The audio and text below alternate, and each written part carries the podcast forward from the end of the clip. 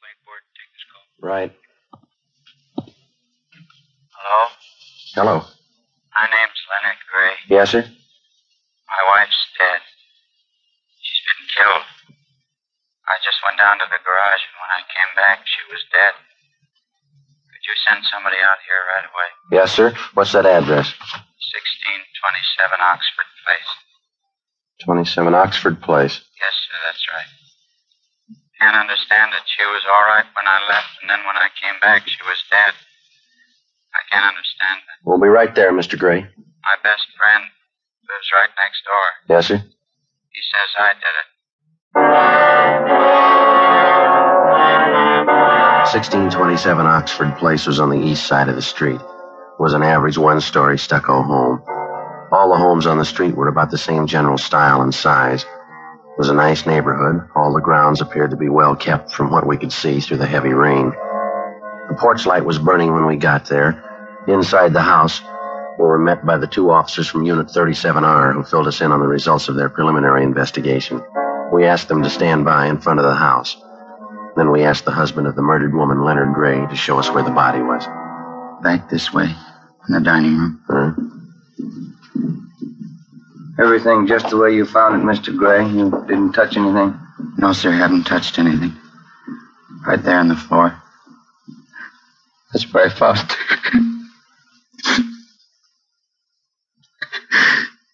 Cannot wait out there in the living room. Yes, sir, it's all right. Ben, would you like to help him? Yeah.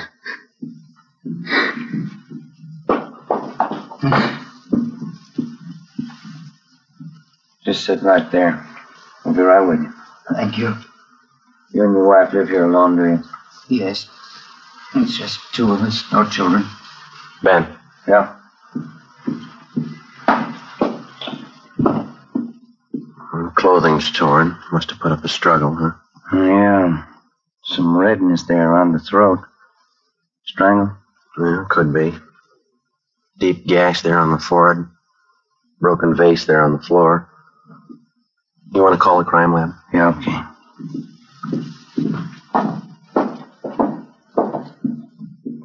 Uh, Mr. Gray, where's your telephone? Right in the hall out there by the bedroom. Thank you.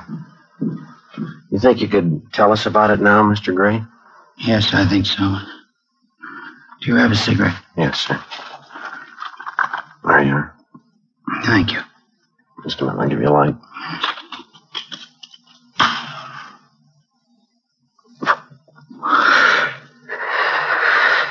Thanks. That's all right. Now, can you tell me just what happened here tonight? Earl Anderson, that's my friend. Lives two houses down. He and I went out after work. We usually do once or twice a week just to have a few beers. Yes, sir. I don't know. I, I felt pretty good. Guess I had a couple too many. Earl said it was late and we better be getting home, so he did.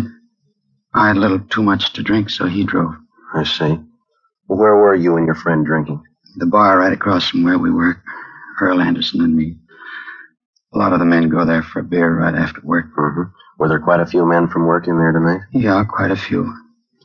I wonder if the other officer found the phone all right. Yes, sir, I'm sure he did. Kind of hard to find sometimes. Wife had it covered with little curtains. That's all right, Mr. Gray. Just try to take it easy. They're on their way. Right. He was telling me that he and his friend Earl Anderson stopped after work. They had a couple of beers, and then the two of them drove on home. I see. Is that right, sir? Yeah, that's right. Well, we got home and I was feeling pretty good, so I asked Earl to come on in and have a little nightcap. Mm-hmm. What time was that when you got home? About half past six. Earl didn't want to come in because he said Hazel would be upset with me because we were a little late. Anyway, I finally talked him into coming in with me. Was your wife upset? A little bit, yeah. She used to be unhappy when I was late because of dinner. But She was never unreasonable. I didn't make it a habit to stay out unusually late anyhow. I see. I feel terrible. It was terrible.